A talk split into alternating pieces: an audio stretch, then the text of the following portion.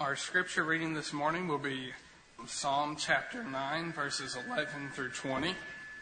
And the, Old, the New Testament reading will be 1 Timothy chapter 1, verses 1 through 20.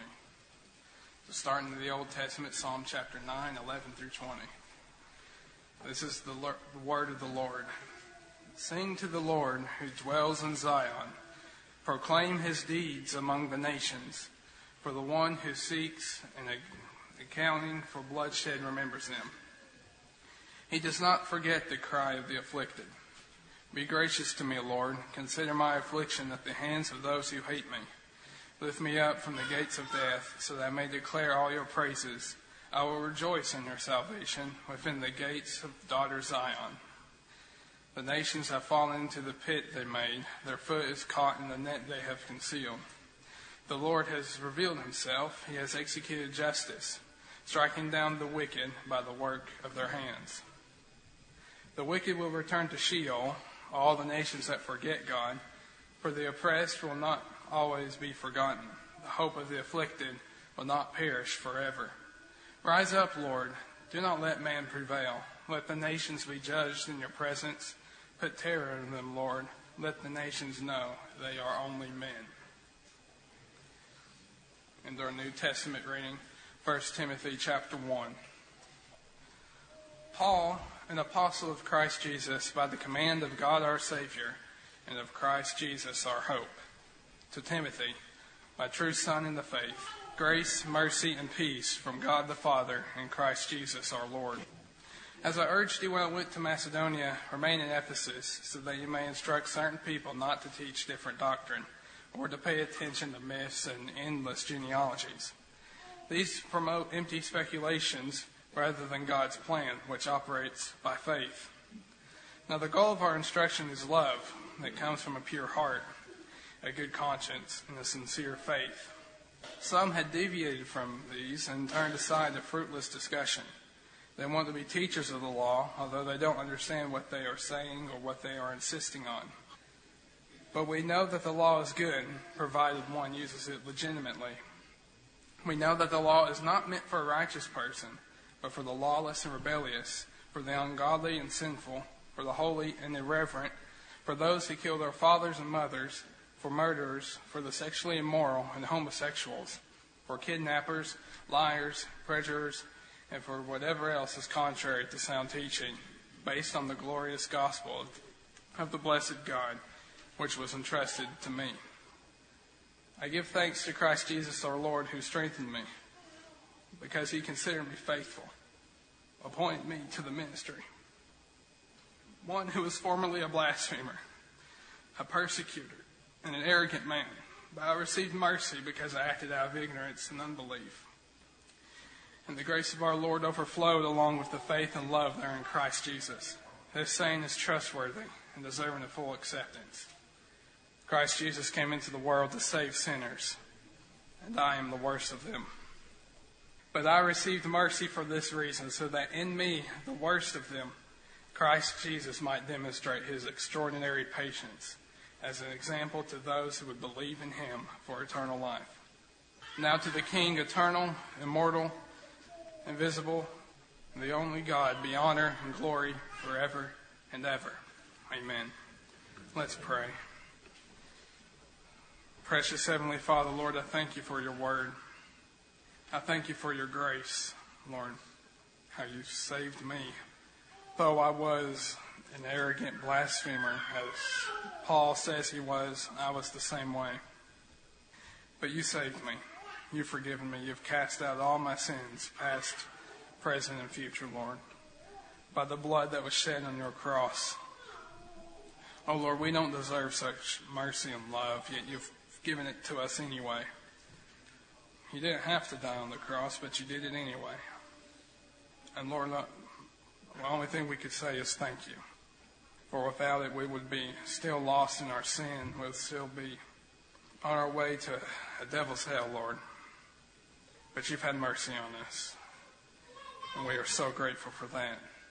I pray, Lord, that you'll continue to bless this service, Lord, and that you might fill this church with the Holy Spirit, Lord if there's anybody in this room who does not know what grace I'm talking about, that they their eyes would be opened by the power of the Holy Spirit, and they would receive you today, Lord, as Savior and Lord of their lives, that they might be saved from the sinner's hell and be led to your kingdom when the time comes.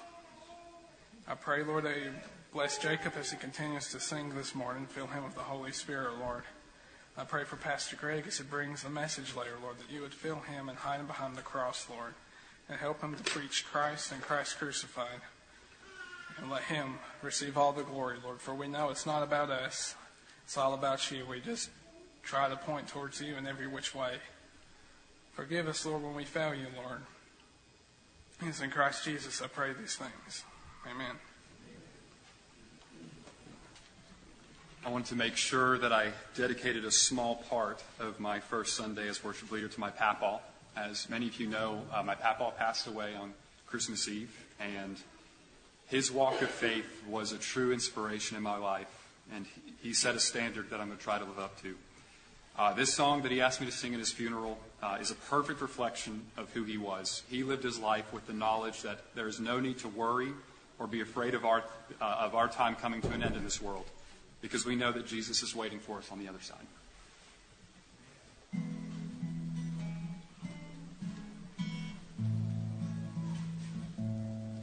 When I come to the river at the ending of day, when the last winds of sorrow have blown, there'll be someone who's waiting to show me the way. I won't have to cross Jordan alone.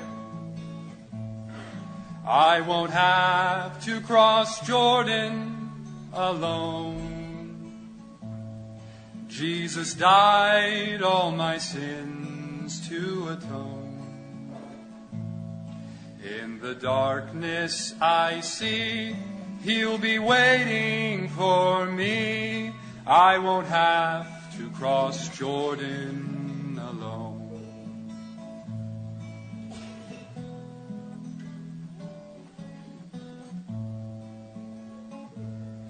Oftentimes I'm weary and troubled and sad when it seems that my friends have all flown.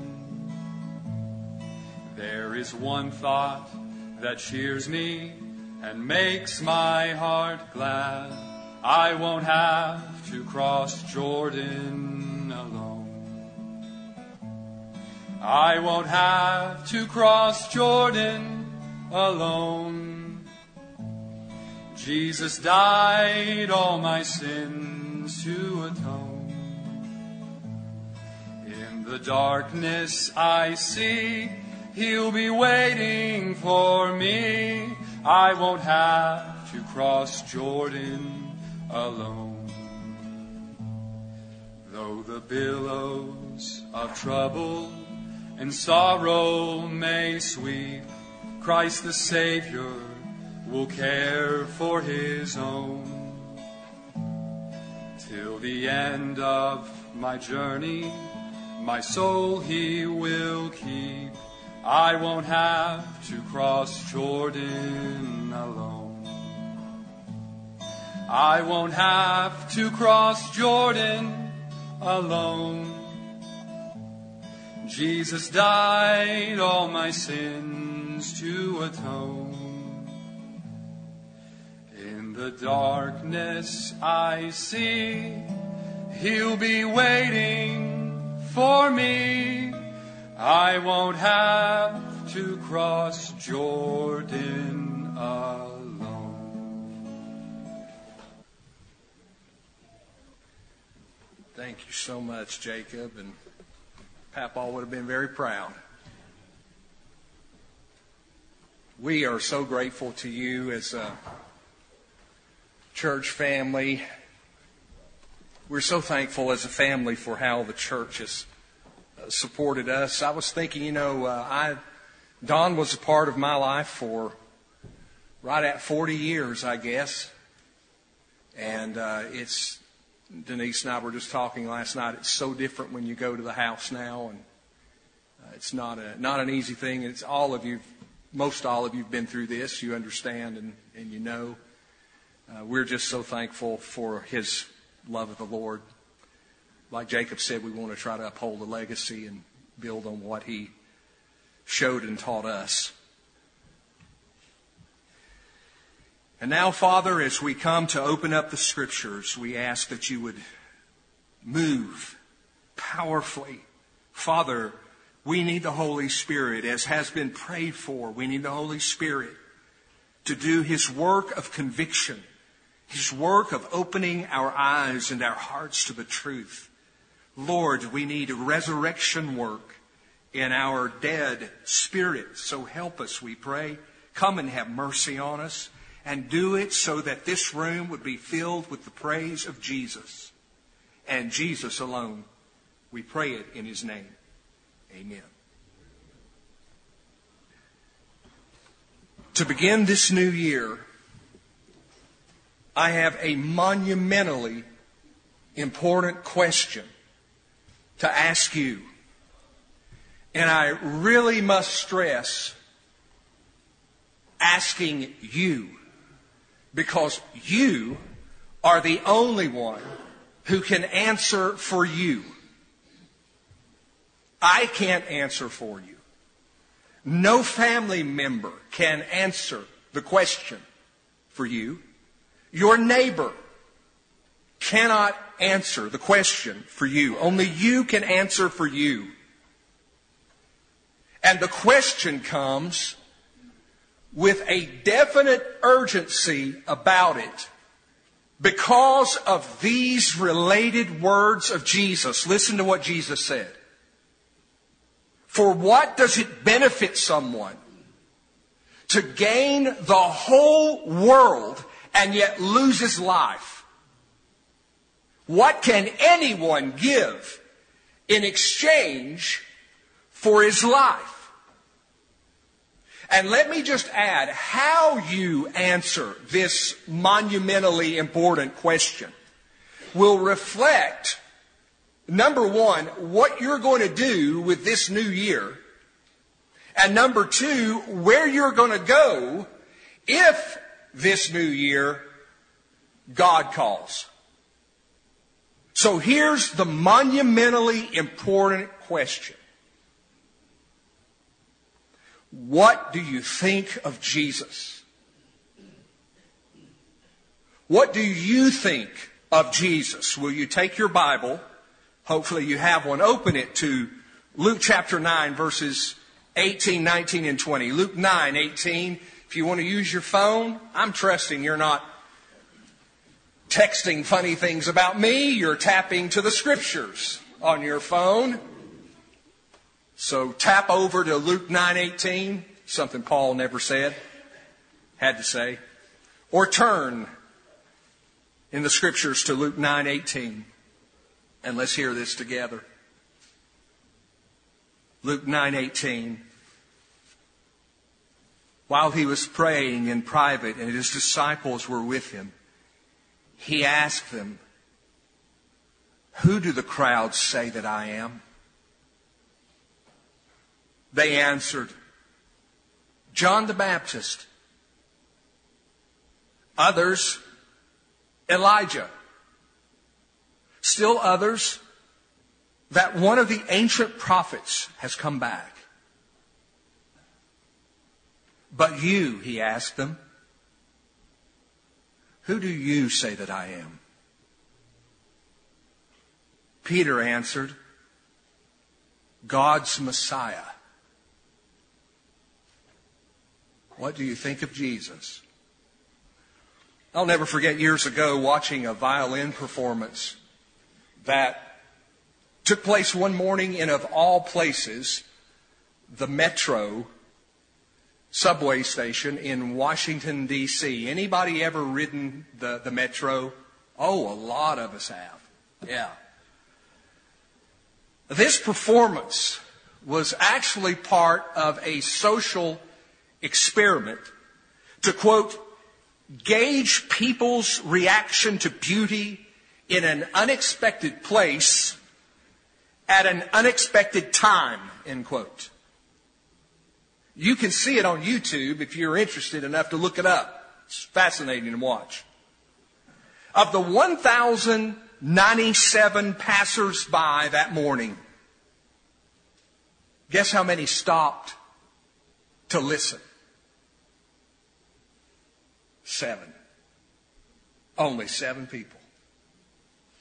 Now here's what the 1,090 walked past. One of the world's greatest musicians, Joshua Bell, Grammy award winning violinist, playing some of the world's greatest music, 43 minutes of compositions by Bach, Schubert, Massenet, and Ponce on one of the world's greatest instruments, a $3.5 million Stradivarius, crafted by the master Italian luthier himself in 1713. All of this, and hardly anyone cared. You want to know something? It's not the first time. Let me read you something from John chapter 1, verse 9. John says, The true light that gives light to everyone was coming into the world. He was in the world, and the world was created through him. And yet, the world did not recognize him. He came to his own, and his own people did not receive him. The monumentally important question is, what do you think of Jesus? When Jesus asked his disciples, who do the crowds say that I am? I think it must have really caught them off guard. Because he had never asked that question before. They had been very concerned about what people were saying about him, but he seemed never to be concerned about the opinion of the crowds. So they must have been surprised. They must have been delighted when he asked the question. Finally, he cares what others think the way we care what others think. Uh, hold your place for a moment and turn back to Matthew chapter 15. Matthew 15, and let me show you what I'm referring to as we get our ground for understanding our passage in Luke. In Matthew 15, 1, we read this. Then Jesus was approached by Pharisees and scribes from Jerusalem who asked, why do your disciples break the tradition of the elders? For they don't wash their hands when they eat. He answered them, Why do you break God's commandment because of your tradition? For God said, Honor your father and your mother, and whoever speaks evil of father or mother must be put to death. But you say, Whoever tells his father or mother, Whatever benefit you might have received from me is a gift committed to the temple he does not have to honor his father. In this way, you have nullified the word of God because of your tradition. Hypocrites. Isaiah prophesied correctly about you when he said, This people honors me with their lips, but their heart is far from me. They worship me in vain, teaching as doctrines human commands. Summoning the crowd, he told them, Listen and understand. It's not what goes into the mouth that defiles a person, but what comes out of the mouth. This defiles a person. Now here it is. Then the disciples came up and told him, Do you know that the Pharisees took offense when they heard what you said? He replied, Every plant that my heavenly Father didn't plant will be uprooted.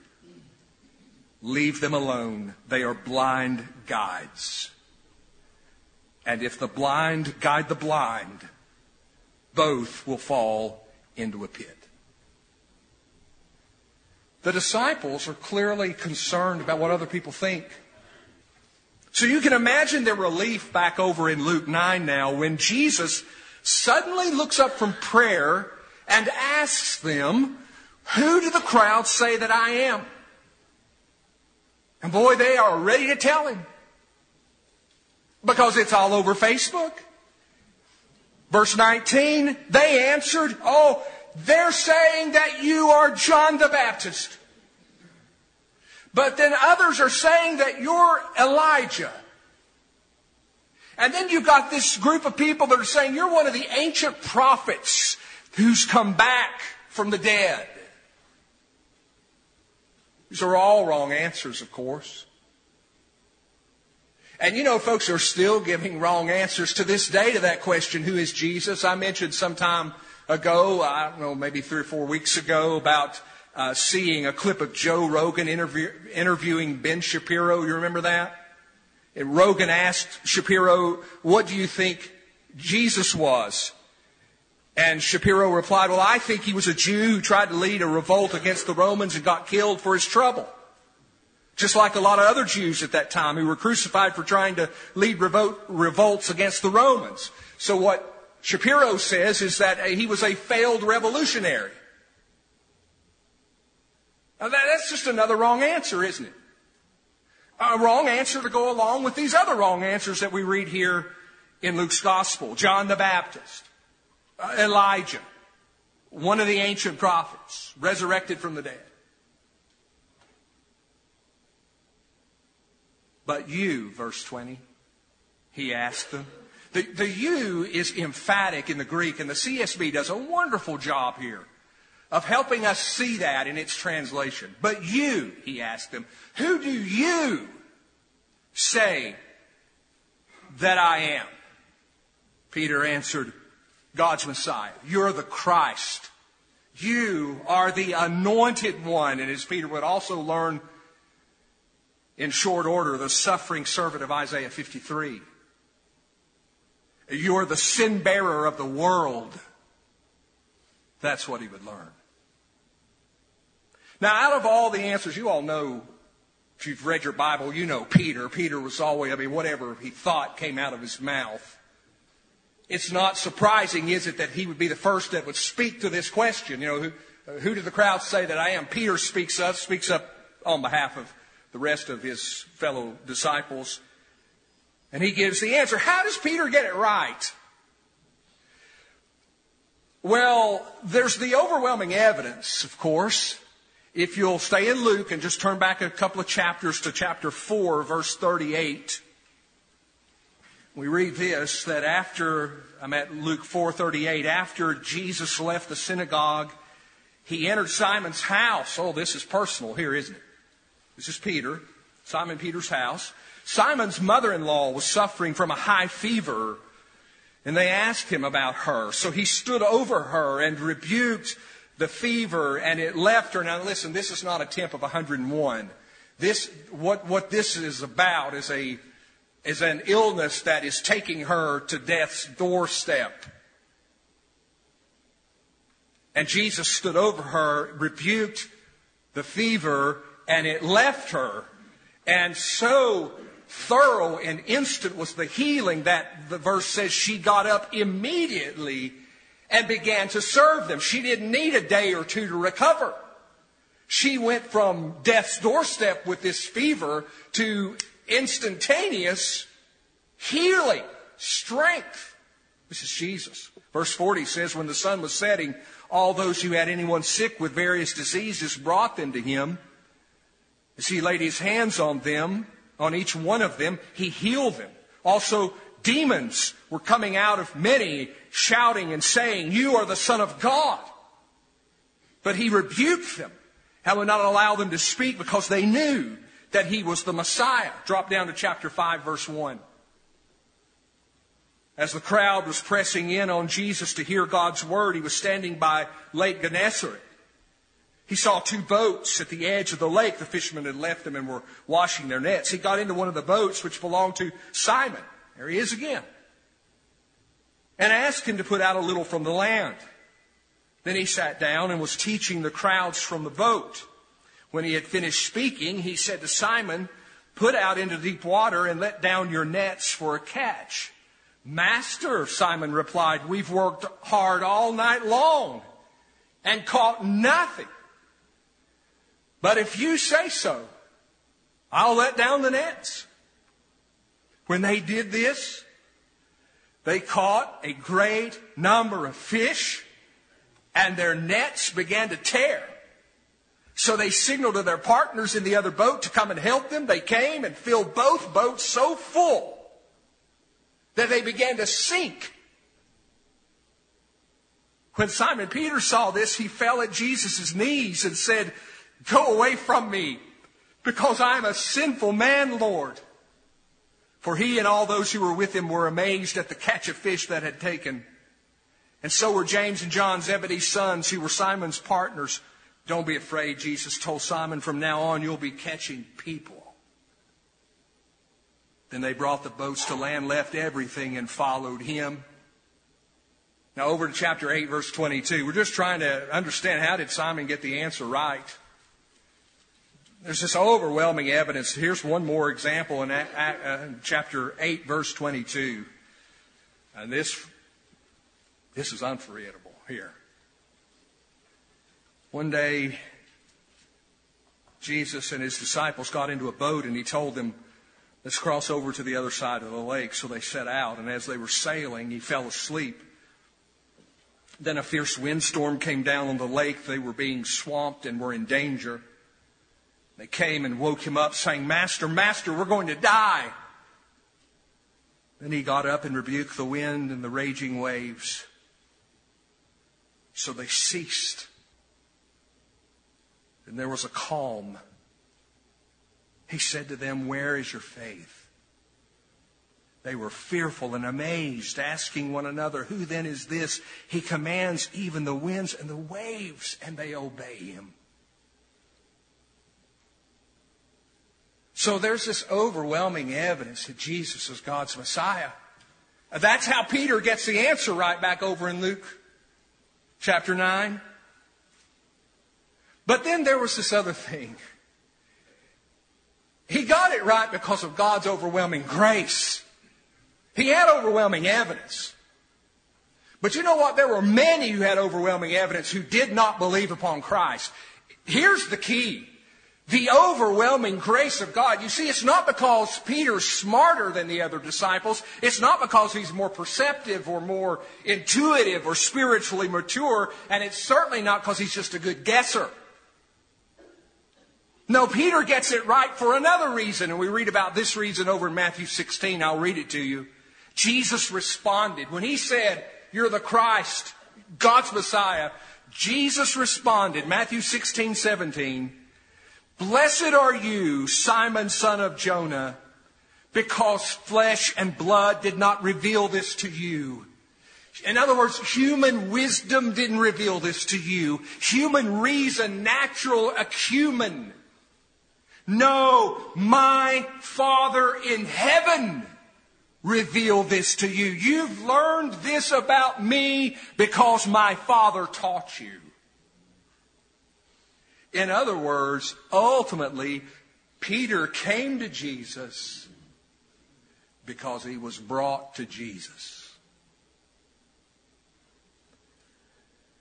Because remember what Jesus was doing when he asked his disciples, Who did the crowd say that I am? What was he doing?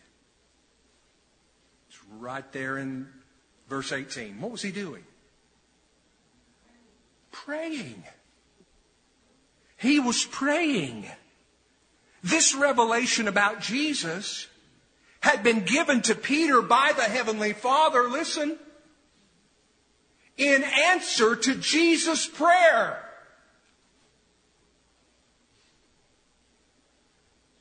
So then let me prayerfully ask you,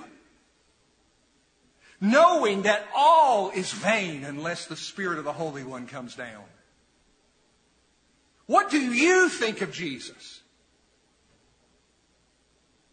Not theoretically, not hypothetically,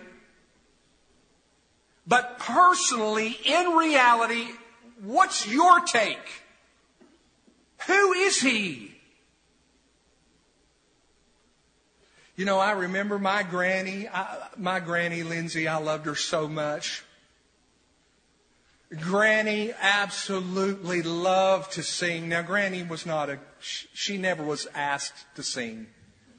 But she loved to sing. And she was always, when she'd sing, she'd always be about a half a step behind everybody else. But I can remember her so. And Granny couldn't whistle either. She, but she'd do this, and I, I really can't mimic it. You just had to hear it, kind of a. She, and she would be in the kitchen.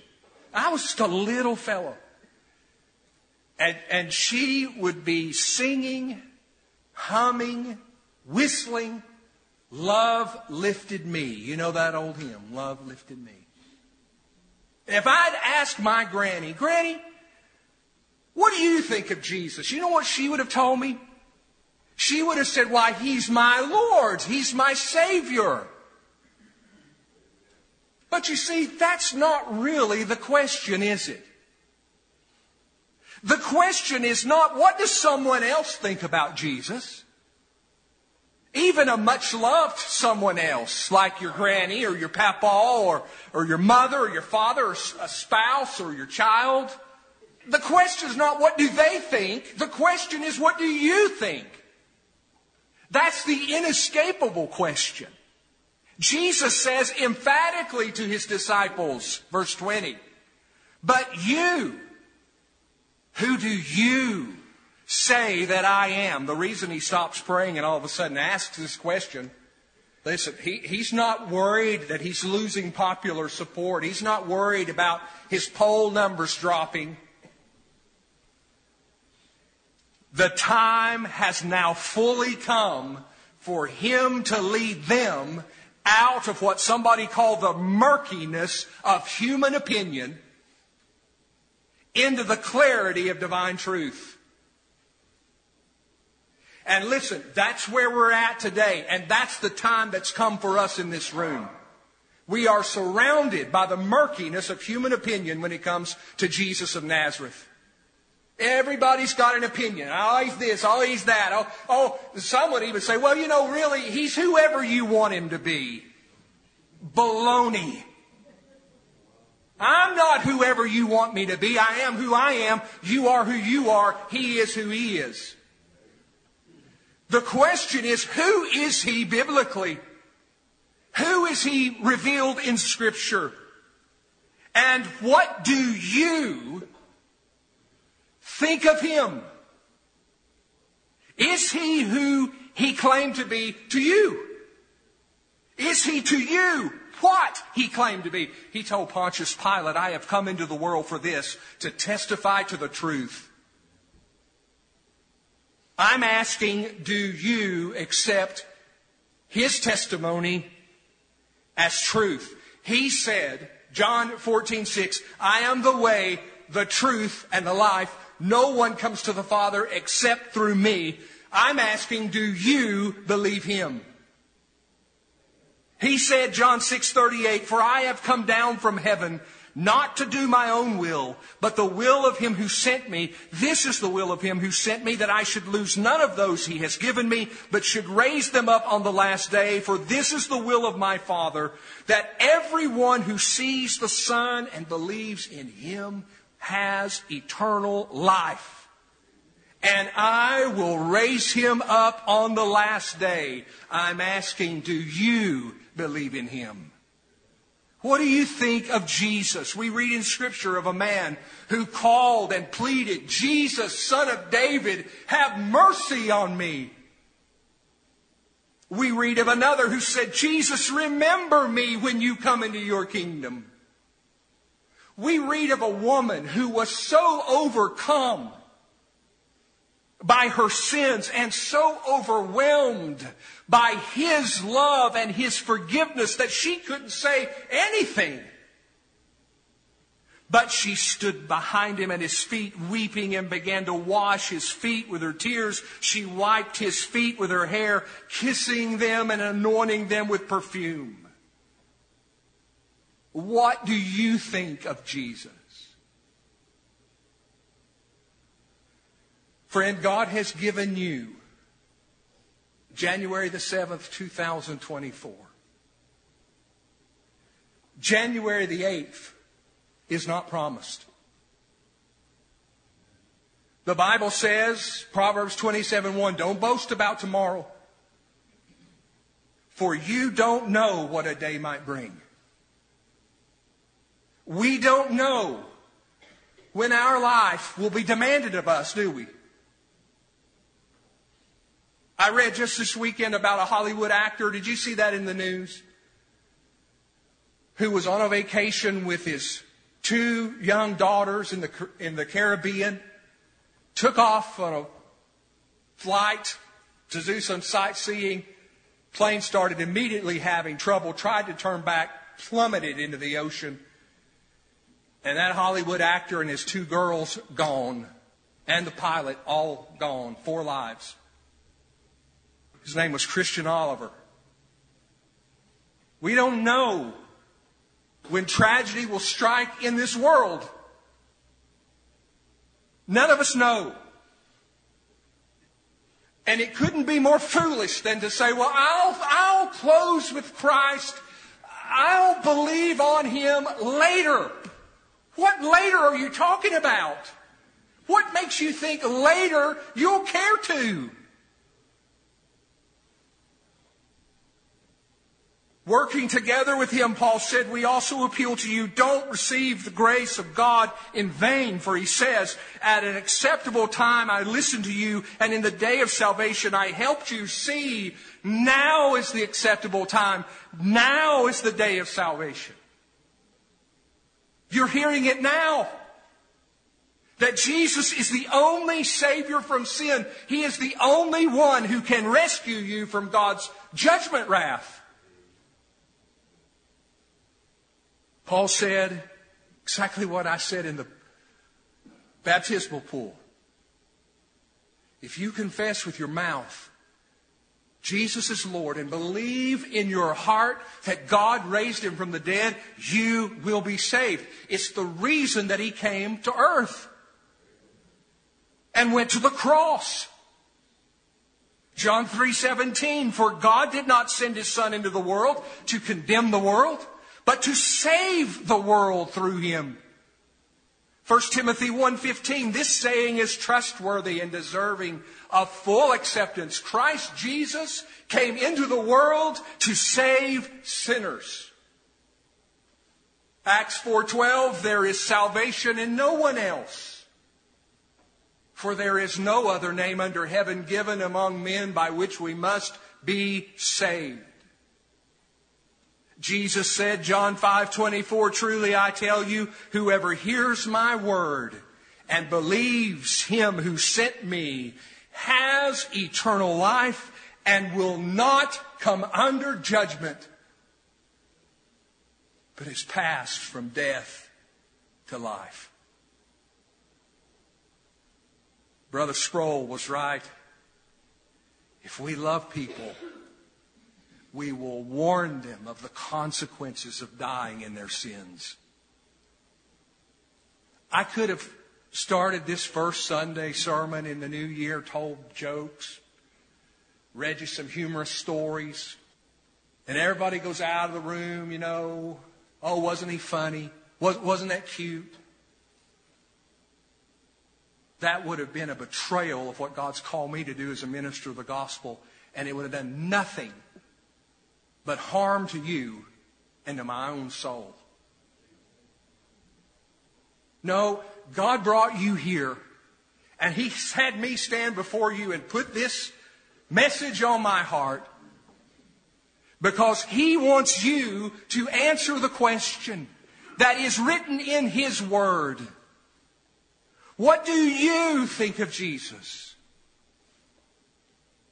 It's the monumental question. I'm urging you as urgently as I can to turn to Jesus. To turn your back to the world, put your eyes on Christ, believe in his death, burial, and resurrection for your sins. And as Braden did, follow him. And if you say to me, well, I, I, I have turned to Jesus, but I've turned away, well, then I want to say to you, turn back. God's brought you here, Christian, to turn you back. Come back. You remember Peter? Peter himself turned away for a time, didn't he? But he turned back, and oh, when he turned back, oh, what a turning back. The monumental question is yours to answer. Only you can answer for you. What do you think of Jesus? Let's pray.